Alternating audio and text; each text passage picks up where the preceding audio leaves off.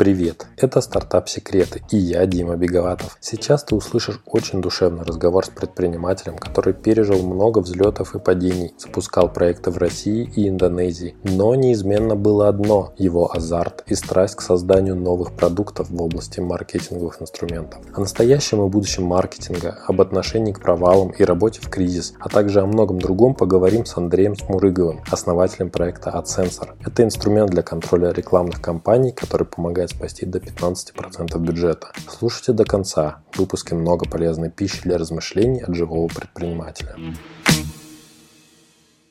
Привет, Андрей. Поприветствуй слушателей и расскажи, чем и кому ты помогаешь своим проектам. Всем привет.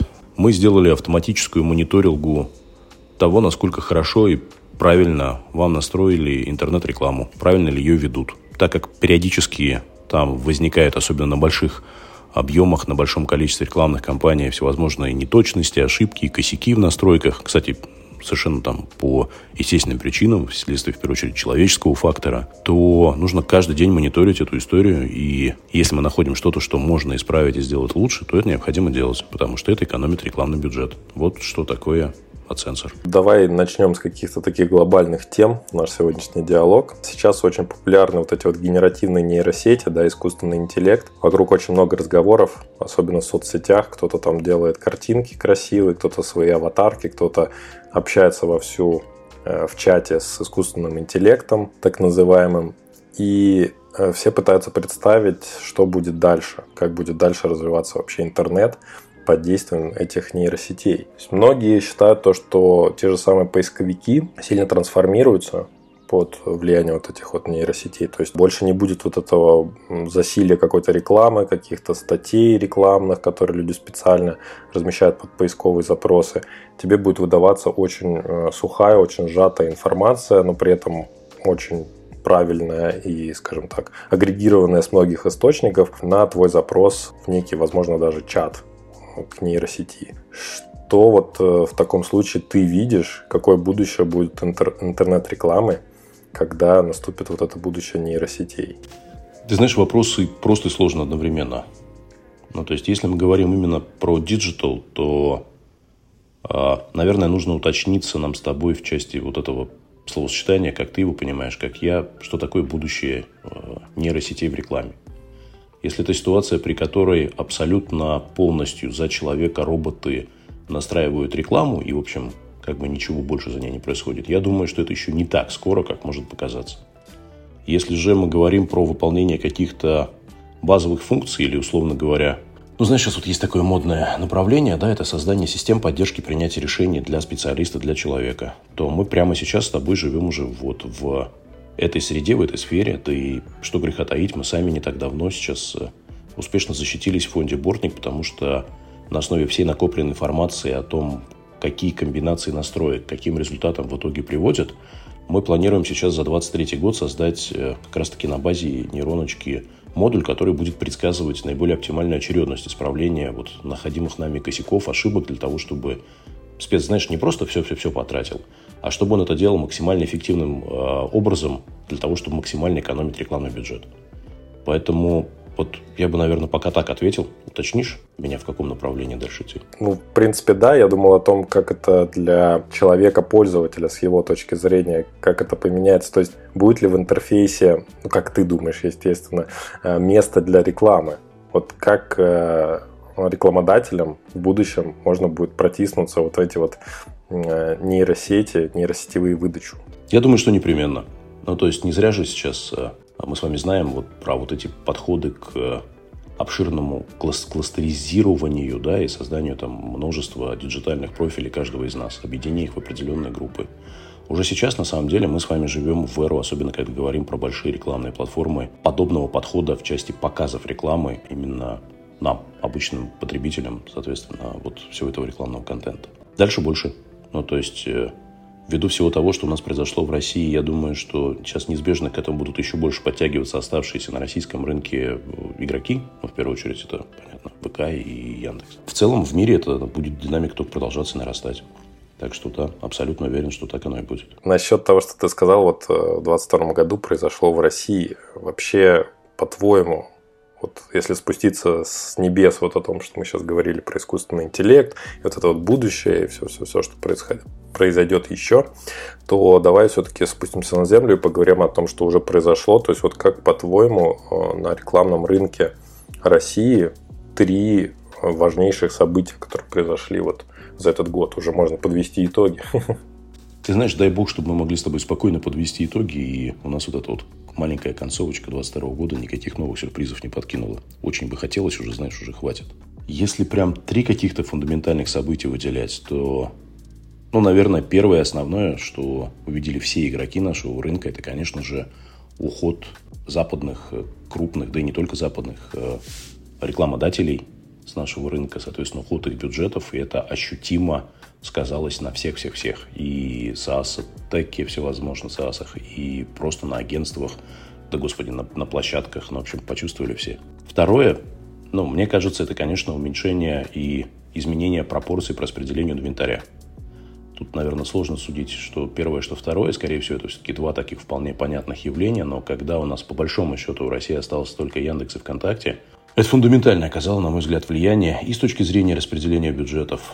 И, к сожалению, мы это видим и по себе. У нас вот в группе компаний есть еще и агентство. С, оно работает с большими там, ребятами. Комплидер называется .ру. Ну, я прям очень четко вижу о том, как выросли, я не знаю, CPO, да, там, э, собственно, ли, ли, лимиты поджали большинство наших рекламных компаний, клиентов. Это приходится учитывать. А третье, ты знаешь, я бы, наверное, в качестве такого основополагающего третьего а, фактора выделил все-таки ситуацию с персоналом. Просто вот, например, сейчас мы участвовали в трехмесячной программе акселерации. Знаешь, такая во ФРИИ есть э, Go Global программа.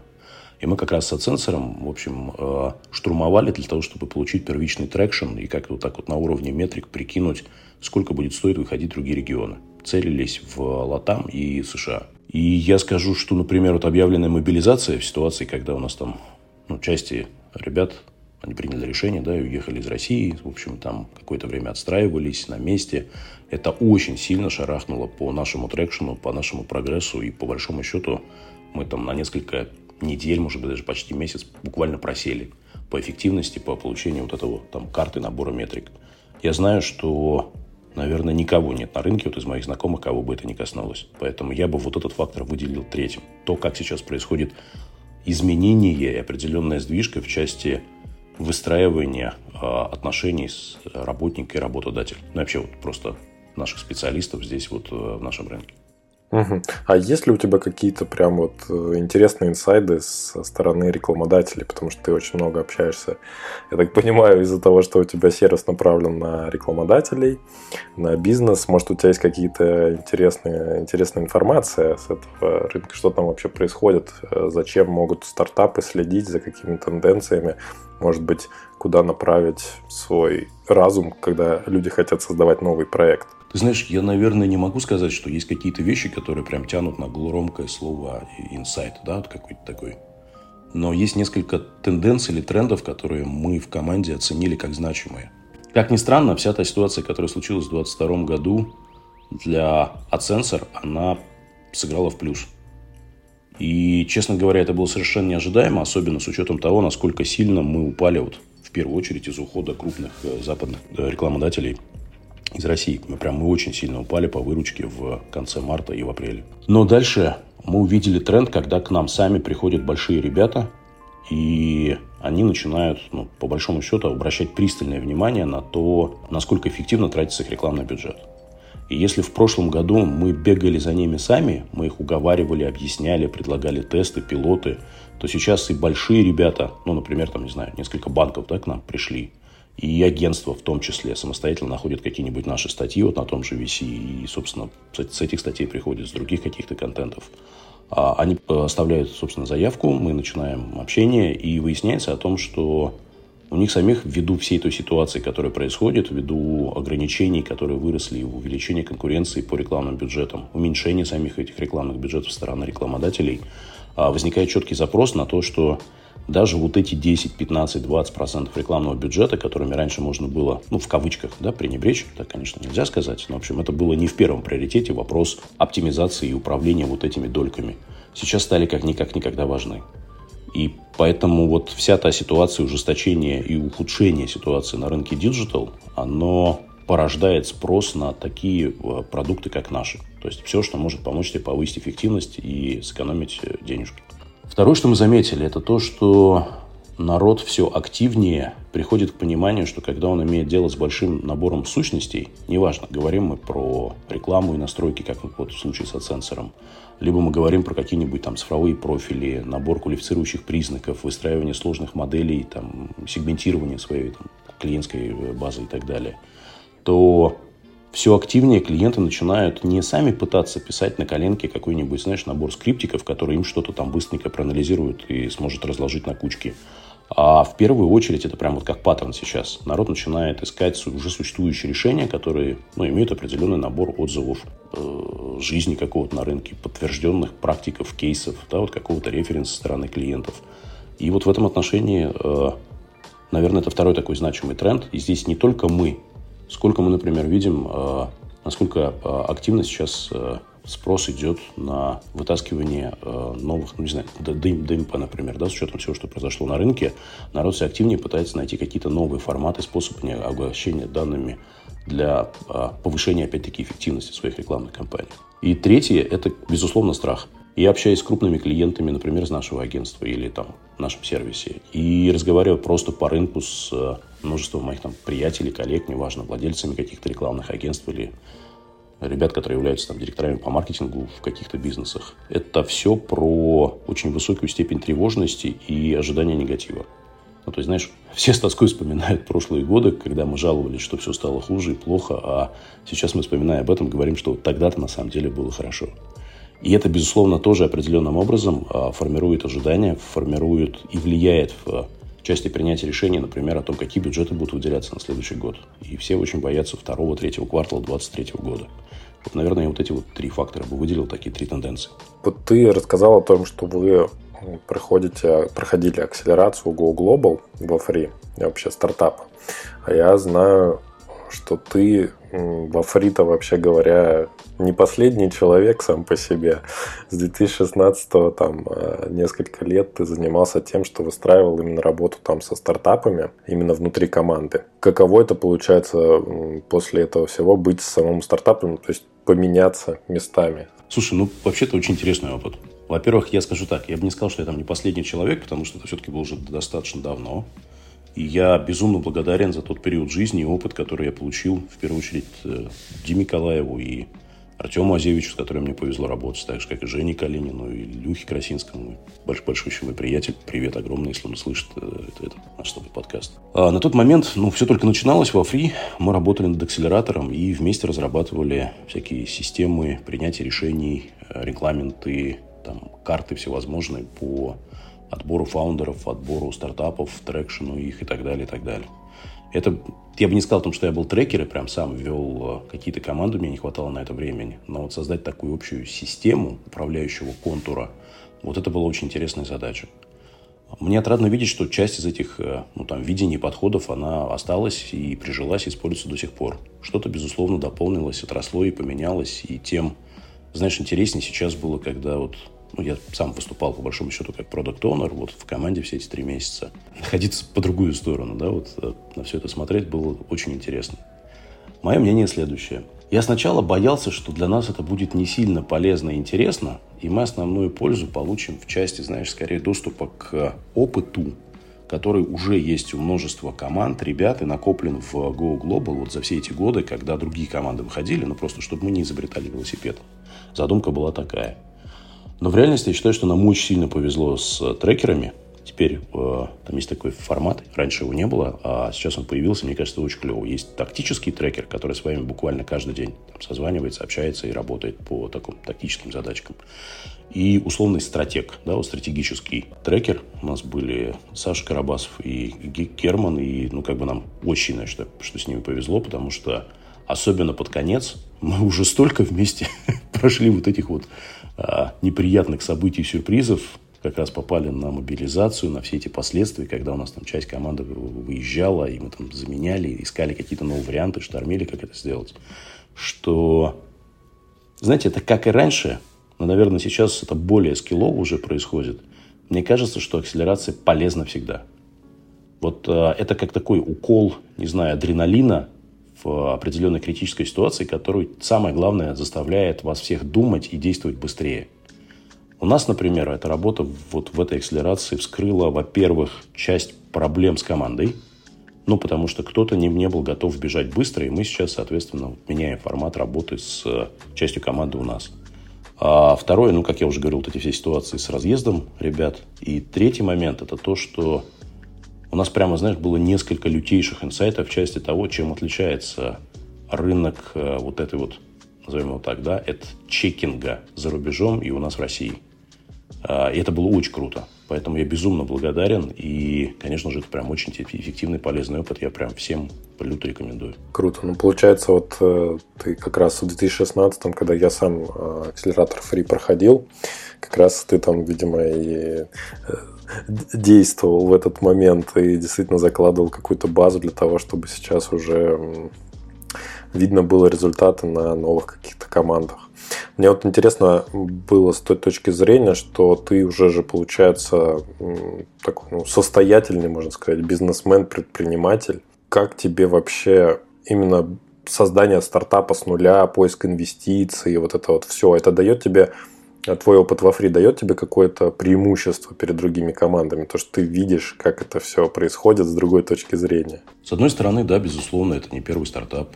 И ну, мы тут сейчас считали с ребятами, это так у нас уже под ядро команды, с кем я работаю, именно под над новыми продуктами. Это ребята, там, знаешь, я с кем-то уже работаю 12 лет, с кем-то 10, с кем-то 8. И, конечно, очень много пройдено еще со времен Энгейта.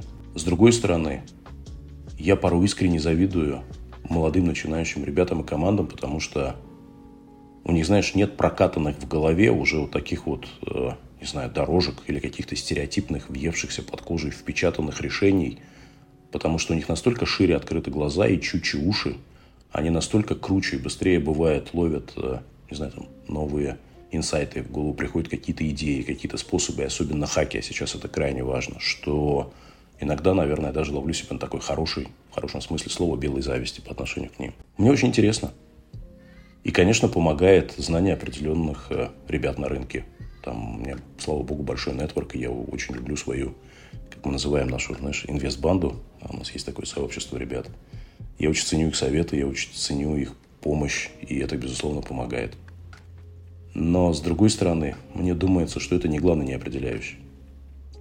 Как бы это сейчас, наверное, странно или пафосно не прозвучало, но главным и определяющим, на мой взгляд, всегда является, знаешь, вот такой острый интерес. Тебя должно переть, тебе должно быть внутри интересно. И неважно, сколько у тебя бизнесов, сколько ты сделал проектов, сколько из них успешно или неуспешно. Неважно даже, насколько у тебя денег, и можешь ли ты играть на свои, как в нашем случае, или ты всегда должен решать вот это вот непростое, особенно в текущих условиях, задачу привлечения инвестиций, неважно какого раунда. Ну, важно, конечно, всегда, но я сейчас не, не, не, не, не, не об этом, не об этих отличиях. Я считаю, что самое важное, это чтобы тебя прям перло, чтобы тебе было очень интересно, и чтобы тебе это не давало уснуть. Вот это, на мой взгляд, самый важный фактор. И благодаря работе над новыми продуктами, мне думается, это то, что вот э, так, вот, знаешь, поддерживает мой интерес и ведет меня. Мы тут сейчас параллельно еще одну штуку запускаем, она называется «Будьготов.рф». Это такая платформа курсов э, онлайн и офлайн тренингов по первой медицинской помощи, по выживанию, по всяким там навыкам, которые, к сожалению, крайне востребованы, нужны вот сейчас в современных условиях у нас в России. Мы не так давно провели большое мероприятие, там на 200 человек в Арбат-холле с э, доктором Хариганом. Это прям такое было большое-большое, знаешь, мероприятие, как, как мне кто-то сказал, было очень похоже на бизнес-молодость, только про такую медицину первой помощи. Ты знаешь, меня прям внутренне это ужасно прет. Ну, то есть это такое редкое сочетание, когда, с одной стороны, это интересно, и ты понимаешь, что это сейчас безумно важно, нужно, полезно. Например, нам туда удалось пригласить, ну, там приехали, к сожалению, не все их отпустили, но мы выделили 50 билетов на ребят мобилизованных, которые в тот момент проходили подготовку в парке Патриоты. У них там были проблемы с э, обучением вот этой медицинской подготовки. И знаешь, я вот на них смотрел, мы потом как там сидели, пообщались, уже подводили итоги с ними, они обратно к себе поехали. И я понимал, что это вот то в жизни, когда ты это делаешь не столько ради там, каких-то денег, каких-то там результатов, массовости, а сколько это в первую очередь нужно, потому что это правильно. Потому что сейчас это может кому-то спасти его жизнь или здоровье. И меня вот эта штука тоже очень сильно прет. Так что интерес и осознание пользы того, что делаешь, вот, на мой взгляд, самый главный фактор. Да, слушай, это заставляет задуматься, на самом деле, чем каждый из нас может помочь. Я сначала по ходу пьесы, когда ты начал рассказывать о том, что вот э, решили запустить еще такое направление, хотел тебя спросить по поводу расфокуса. То есть не мешает ли вот это вот все по-разному действовать, да, то есть ты действуешь, и вот этот вот фокус же во фри даже говорят, что типа скорость, фокус, результат. Сейчас даже не знаю, стоит ли задавать такой вопрос, потому что тут действительно каждому из нас возможно, сейчас стоит подумать о том, как сделать, в принципе, мир лучше, спокойнее и защищеннее своих э, близких и знакомых людей. Знаешь, я, я не знаю, прав ли я. Ну, вот, потому что, да, безусловно, это расфокус, да, это тяжелее, да, это жрет время. И если честно, то в какие-то моменты я ловил себя на то, что я могу на неделю выключиться, например, из-за сенсора, потому что я, вот, особенно перед мероприятием, знаешь, какое-то такое большое же, как фестиваль, по большому счету, такой, как семинар большой. Я, например, понимал, что я, наверное, перед ним недели полторы-две в принципе не успевал включаться в сенсор, извинялся перед командой, но вот так было. А мой партнер по сенсору Андрей Сагиров тоже, в общем, так ворчится. Знаешь, так он по-доброму, у нас такие отношения с ним, для меня старший товарищ, он так всегда, ну вот ты сейчас опять там отвлекаешься, вот это все. Да, конечно, он прав, да, конечно, это отвлечение, да, конечно, это расфокус. Но, знаешь, будь готов для меня, наверное, проект, который я не могу не делать. Вот с учетом всего, что происходит. И как бы я там, ну, понятное дело, да, не относился к, ко всему тому, что происходит и так далее, но, знаешь, ты смотришь в глаза людям, которые, у которых появляется уверенность. Ты там смотришь в глаза тем же ребятам, вот, мобилизованным, которые приезжали. И мне это очень сильно внутри греет. Поэтому не могу не делать.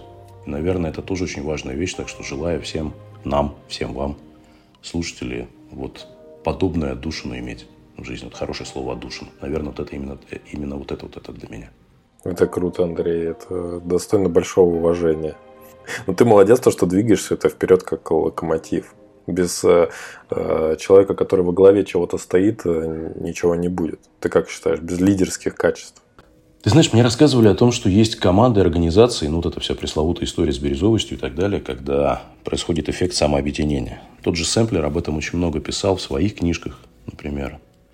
Но я, наверное, все-таки сторонник чуть более консервативной точки зрения. И да, соглашусь, всегда важно, чтобы был лидер, который возьмет на себя функции такой консолидации и объединения. Функции объединения вокруг чего-то, вот какой-то цели, какой-то задачи. И, и важно, чтобы у него получалось вести ребят за собой.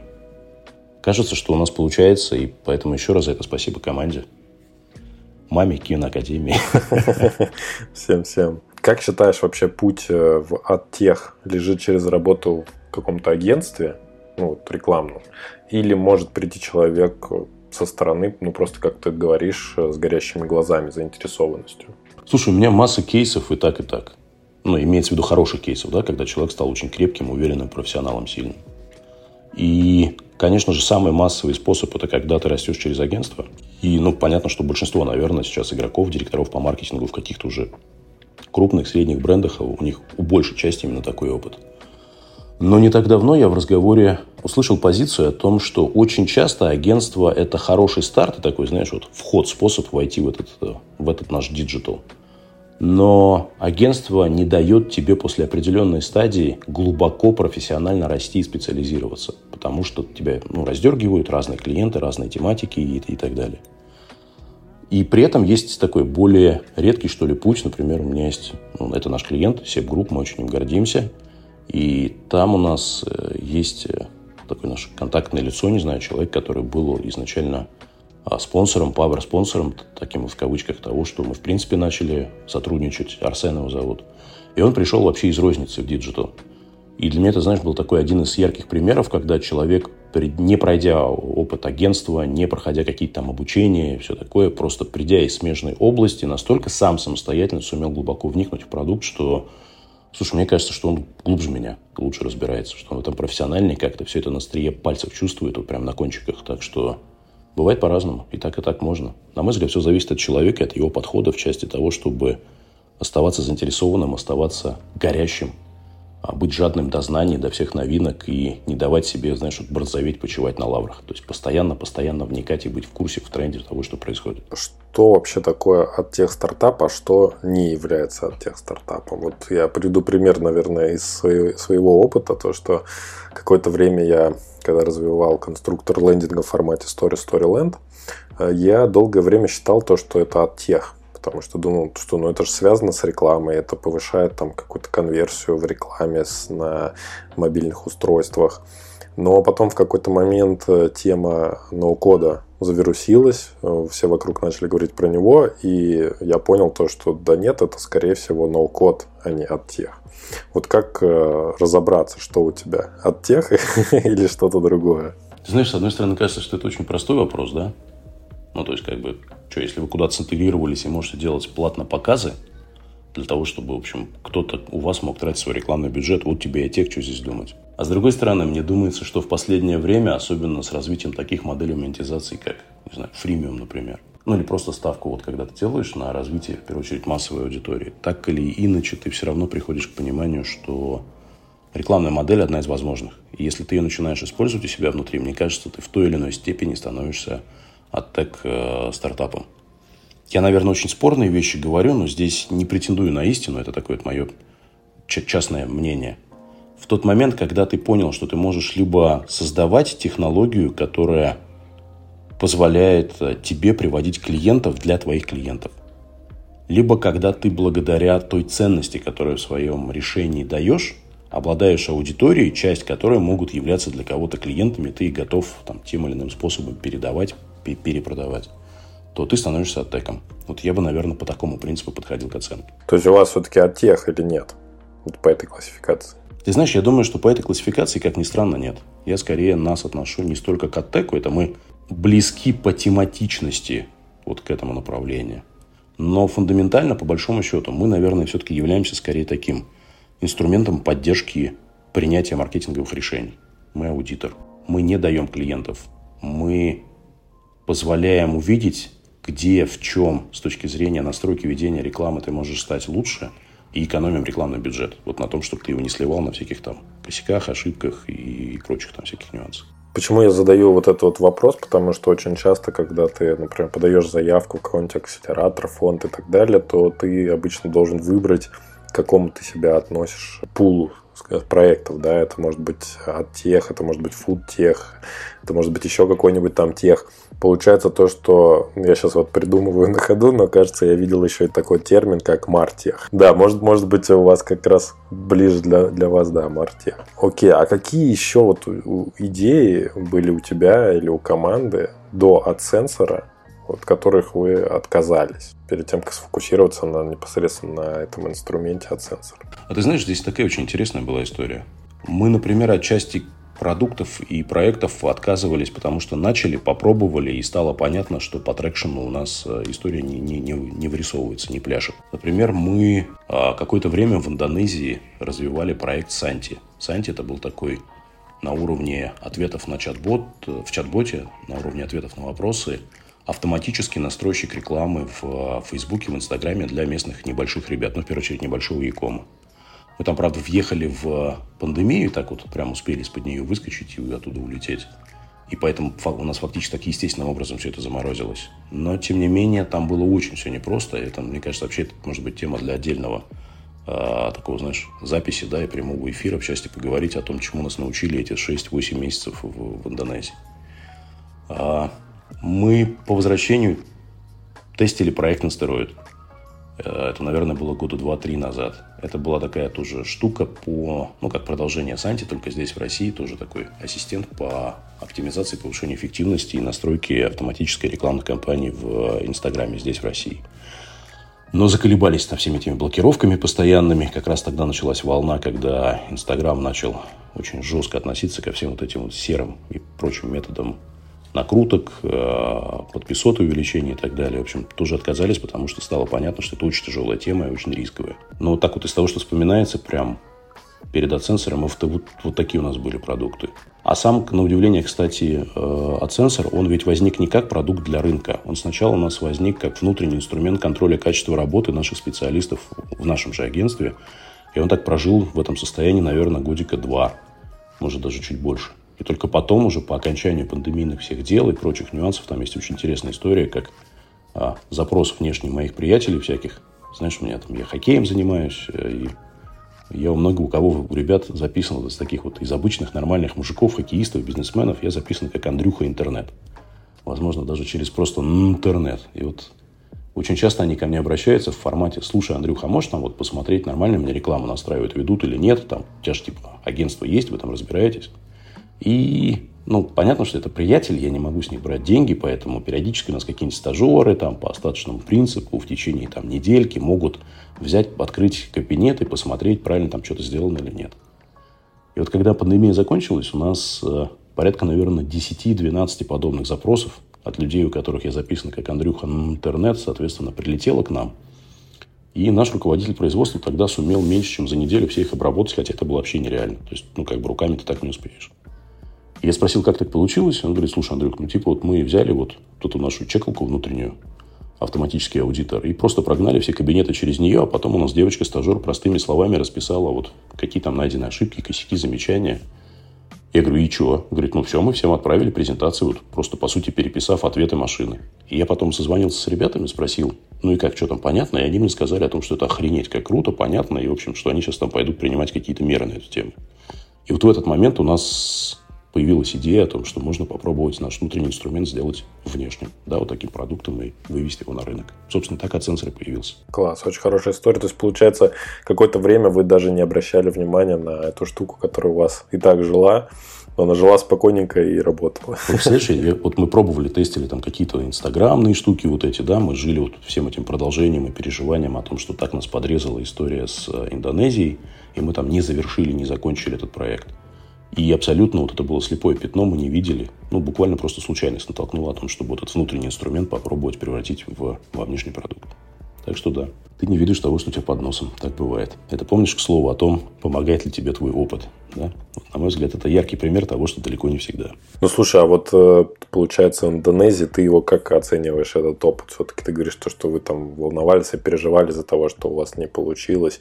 Ты его все-таки, вот, э, как ты его сформировал в позитивный вот этот вот опыт, которым обычно, вообще говоря, от которого стараются отстраниться обычно, особенно у нас в России, да, то, что, ну, да, я что-то там запускал, но давайте сейчас сфокусируемся вот на этом проекте, у меня вот э, он есть. Но вот когда какие-то вот э, сложности, трудности, может быть, иногда неудачи, то люди чаще их пытаются как-то замести под ковер, а ты как вот сформировал какой-то образ, не знаю, позитивного подхода к вот этой вот к истории запуска там в Индонезии? Помнишь, как Уинстон Черчилль говорил, что успех – это, я сейчас боюсь наврать точную цитату, но смысл был таков фразы, что это умение идти от неуспеха, от неудачи к неудаче, не теряя оптимизм. И вот мне думается, что какое-то время назад, когда я занялся созданием вот подобных новых продуктов, да, именно вот в первую очередь э, диджитальных продуктов, потому что первым, с чего мы начали, это в рамках Ингейта, тогда я сделал Руки, такой был сервис. Потом Рулетка, Рустат, э, Бабки, Religion, там, о май мастер и так далее. Там у нас много было веселых упражнений. Большая часть из них не стала суперзвездами, как, например, руки. А большая часть, наверное, три, три четвертых проектов у нас не взлетели. Мне кажется, нет никого в жизни, с одной стороны, более беспощадного к себе, вот как, как я в случае именно оценки тех, почему эти ошибки произошли, почему не получилось, где ты был неправ, а в чем вы забуксовали и засели. А с другой стороны, это крайне важный навык, уметь это пережить, принять и какие-то, знаешь, сделав выводы, сказать, да, окей, в следующий раз я буду умнее и я сделаю все, чтобы я там этих ошибок не допустил. Я, скорее всего, сделаю новые и напортачу, но вот того, где мы раньше в этом закапывались, конечно, мы этого не допустим. Индонезия с этой точки зрения была в первую очередь, безусловно, очень дорогим опытом. Ну, потому что это, в принципе, дорого уехать туда на полгода, вывести часть команды, сделать локальный став и вот всю эту штуку делать. Мне думается, что у меня никогда настолько сильно башня от вот этого количества инсайтов не отъезжала, потому что, ну, все же говорят, что в Азии все по-другому. Это далеко наш не первый опыт в Азии. У нас там есть еще, что достаточно давно успешно работает платежная система в Камбодже, контент-сервис провайдера в Бангладеш. Это другие направления вот, э, из, из моих игрушек и бизнеса. Но Индонезия была определенным поворотным моментом в части того, что ты должен быть готов к тому, что это не просто слова. Что там совсем по-другому люди принимают решения, что они совсем иные, что у них иначе устроены мозги. Ты должен быть готов к тому, чтобы абсолютно обесценить весь твой предыдущий опыт, потому что в Индонезии, как нигде, он мешал. Вот это вот наш европейский подход, ну, банально, знаешь, в части того, что давай мы fail fast, да, и вот сейчас попробуем на маленьком объеме, там, на сотнях клиентов свести экономику, получим ее, в общем, вроде как вот какой-то набор сходим, сходящейся экономики в метриках, а потом, соответственно, пойдем поднимем денежки, валим их и, в общем, отмасштабируем и прочее. Вот там все совсем не так работает. Я сейчас боюсь ходить в детали, но вот если мы говорим про конкретные там выводы, инсайты и стартапы по Индонезии, но это было безумно дорого, и это было безумно ценно. Для меня это, знаешь, такой незакрытый гештальт, и я в любом случае хочу туда вернуться, быть может, если не с этим, то с другим продуктом, и мне очень важно этот рынок покорить. Так что для меня это такая, знаешь, отложенная цель и большая задача, которая еще впереди которая порождает тот самый интерес. Андрей, мне кажется, ты очень азартный человек в плане создания проектов. Мне думается, что это отчасти действительно напоминает игроманию. Что-то в этом есть такое. Это вот именно еще по количеству твоих запущенных проектов я уже сразу смекнул. На эту тему не так давно разговаривали с э, Гошей. А, это парень, мой приятель хороший, который создал К-50. Терновский, может быть, ты, ты знаешь его.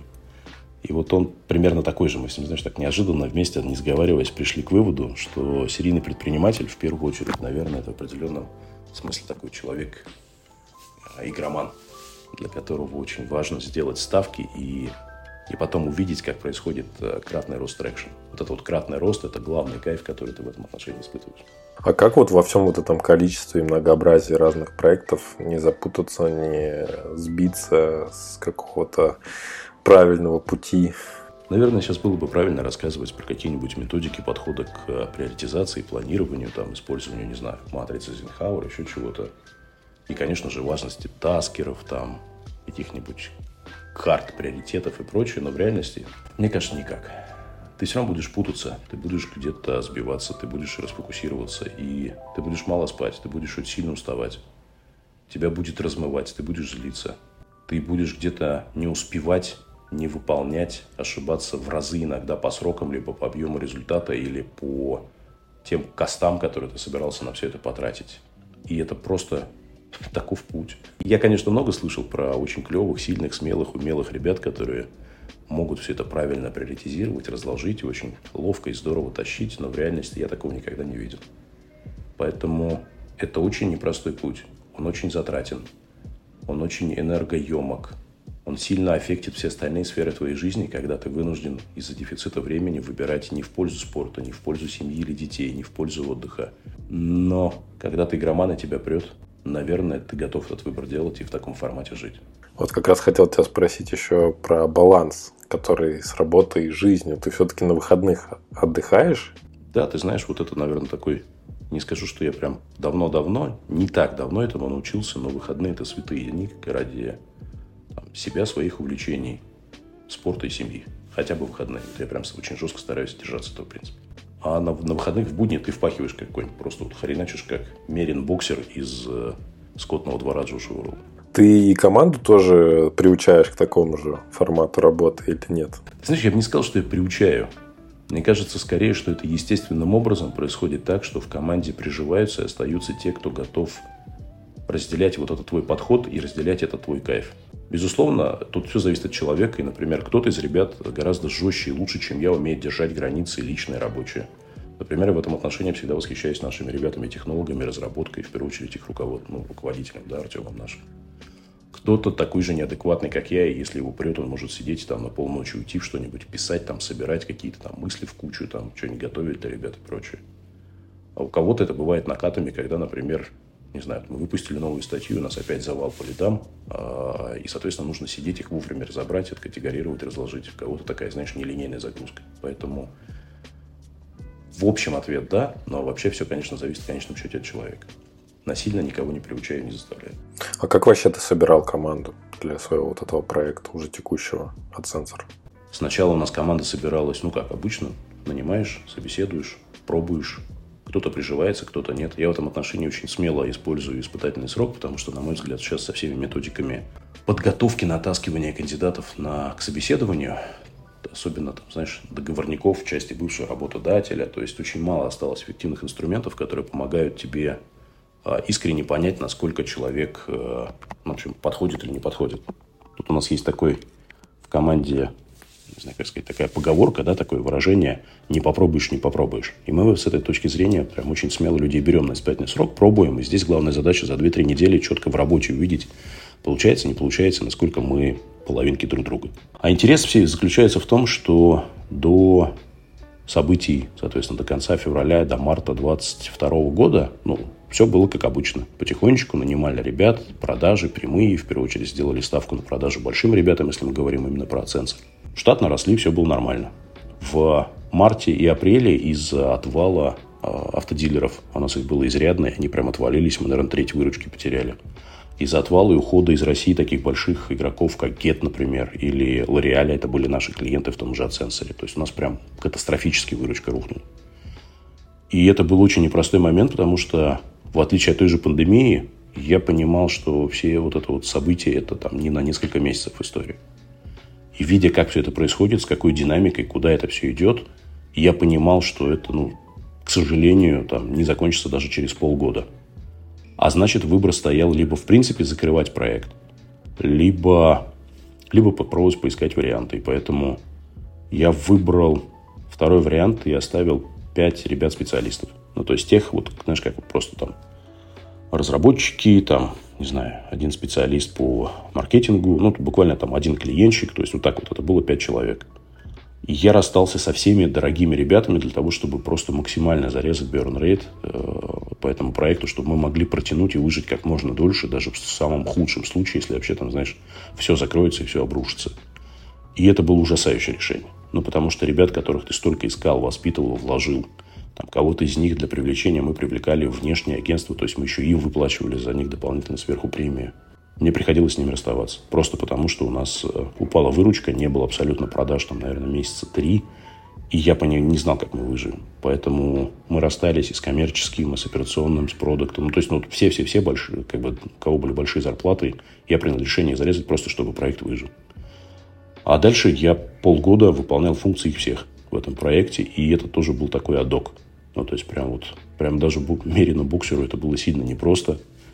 В августе мы все-таки решили, что вроде получается, потому что, слава богу, к тому времени к нам пришло несколько крупных клиентов самостоятельно. Пошел такой поток опять и рост ревени. Мы практически восстановились до уровня декабря 2021 года. И здесь я принял решение еще раз, ну, то есть отстроить всю эту ситуацию обратно. Мы начали, мы открыли найм, мы набрали ребят. И здесь тоже как бы ровно та же методика, которая была раньше. Ты собеседуешь, ты их берешь на испытательный срок и, соответственно, вперед те, кто приживаются, получается хорошо. Если нет, то нет, не страшно. Значит, просто повторяем цикл. Расскажи, а вы вообще привлекали инвесторов в этот проект? Ну, давай так, пока нет. Хуже того, у нас, судя по той динамике финреза, который был до конца вот до всех этих событий, да, ну там вот максимально у нас это был декабрь 2021 года, у нас было все очень хорошо, но я считал, что, слава богу, есть собственные там ресурсы, бюджеты, мы сейчас не будем никого привлекать, мы попозже это сделаем, через полгодика. Ну, естественно, через полгодика потом, в 22 году, я об этом жалел ужасающе, переживая, там, сократив э, команду и не понимая, как вообще мы будем развиваться, что дальше и так далее. Конечно же, я жалел об этом решении. Но на сегодня кажется, что да нет, в общем, нормально вытягиваем, есть хороший рост. Удалось найти очень клевых э, ребят, восполнить нашу команду, поэтому сейчас, слава богу, все получается. Но пока мы развиваемся на свои. Наверное, вы думали, раз уж проходили Go Global, о развитии за рубежом. Конечно. Под него не хотите инвестиции привлекать сейчас? И полностью на него уйти? Под него обез... обязательно нужно будет это сделать, но здесь есть очень важный момент. Первое, мы в эту программу пошли не для того, чтобы выйти за рубеж. Ну, то есть, конечно же, была такая мысль, что если вдруг мы там найдем какие-нибудь, знаешь, сходящиеся каналы обнаружим взрывной платежеспособный спрос, и все это заколосится, конечно же, сфокусируемся.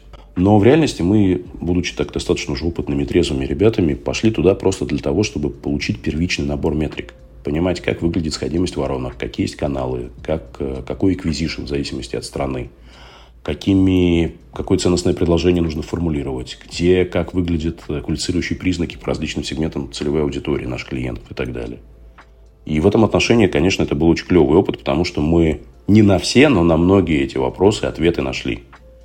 Но вот сейчас, получив эти ответы, я очень четко понимаю о том, что первое, точно и определенно нужно поднимать инвестиции, чтобы выходить туда. Потому что самостоятельно это сделать, особенно в текущих условиях, будет крайне непросто. Это сильно дороже, чем мне даже изначально представлялось, даже с моим опытом работы за рубежом, но вот с моими бизнесами, в первую очередь, Юго-Восточной Азии. Второе, это нужно обязательно выделять отдельную команду. Прямо вот, скорее всего, даже просто дублировать со своей разработкой, своими технологиями, со своим безделом. В общем, все свое. Потому что пытаться совмещать, и как мы это делали сейчас в рамках программы, и управление российскими клиентами, клиентской базой, доработки здесь под российский рынок и зарубежный, особенно когда зарубежный еще ветвится. Ну, потому что Латам и США это не одно и то же а там еще безумно жесткая конкурентная среда. Вот если в России у нас нет прямых конкурентов, как ни странно, то там это прям вот, э, ну, их, их изрядно. Там прямых, сильных, огромных, там 3-5, например. Если косвенных считать, это порядка 8-12 то однозначно, я понимаю, там должна быть отдельная команда, и к этому нужно отдельно подходить. Вот так что ответ и да, и да. Да, искать инвестиции под выход за рубеж, и да, нужно будет в том числе и отстраивать отдельную команду, чем мы сейчас занимаемся. Даст Бог, если все получится, то планируем весной попробовать э, уже такой десант, э, высадку сделать, собственно, туда еще раз. Уже так по-боевому. Будем ждать хороших новостей оттуда. А ты сам не думал о том, чтобы стать инвестором? То есть у тебя же такой хороший бэкграунд с точки зрения, ты знаешь, вот как в акселераторах, там сам даже отстраивал воронку работу со стартапами, их скоринг и сам был на стороне стартапов много раз, и я думаю, то, что де- деньги тоже вводятся раз в проекты, можешь вкладывать. Почему не думал вот про инвестиции именно в стартапы? А может быть, думал, я просто не знаю. Я думал, но мне, мне не так интересно.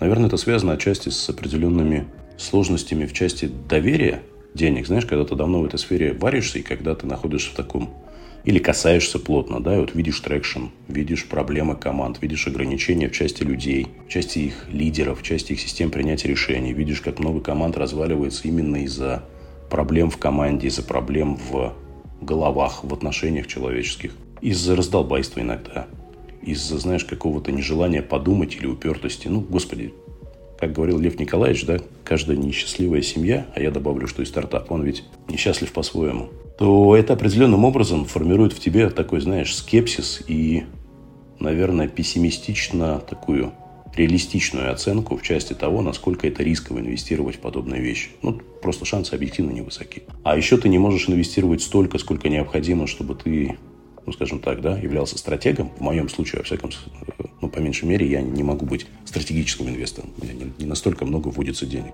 А быть таким вот как бы первоначальным ангелом, да, когда ты на себе вкладываешь в ребят, чтобы потом успешно выскочить с э, надеждой, когда будут заходить следующие ребята. Ну, в текущих условиях, если мы говорим про российский рынок, а я не так много знаю про зарубежные, даже про азиатский, то сам понимаешь, что в России сейчас, в общем, мне кажется, перестали работать прежние механизмы, правила и системы принятия решений. То есть все стало по-другому. И третий фактор – это то, что это не так интересно для меня.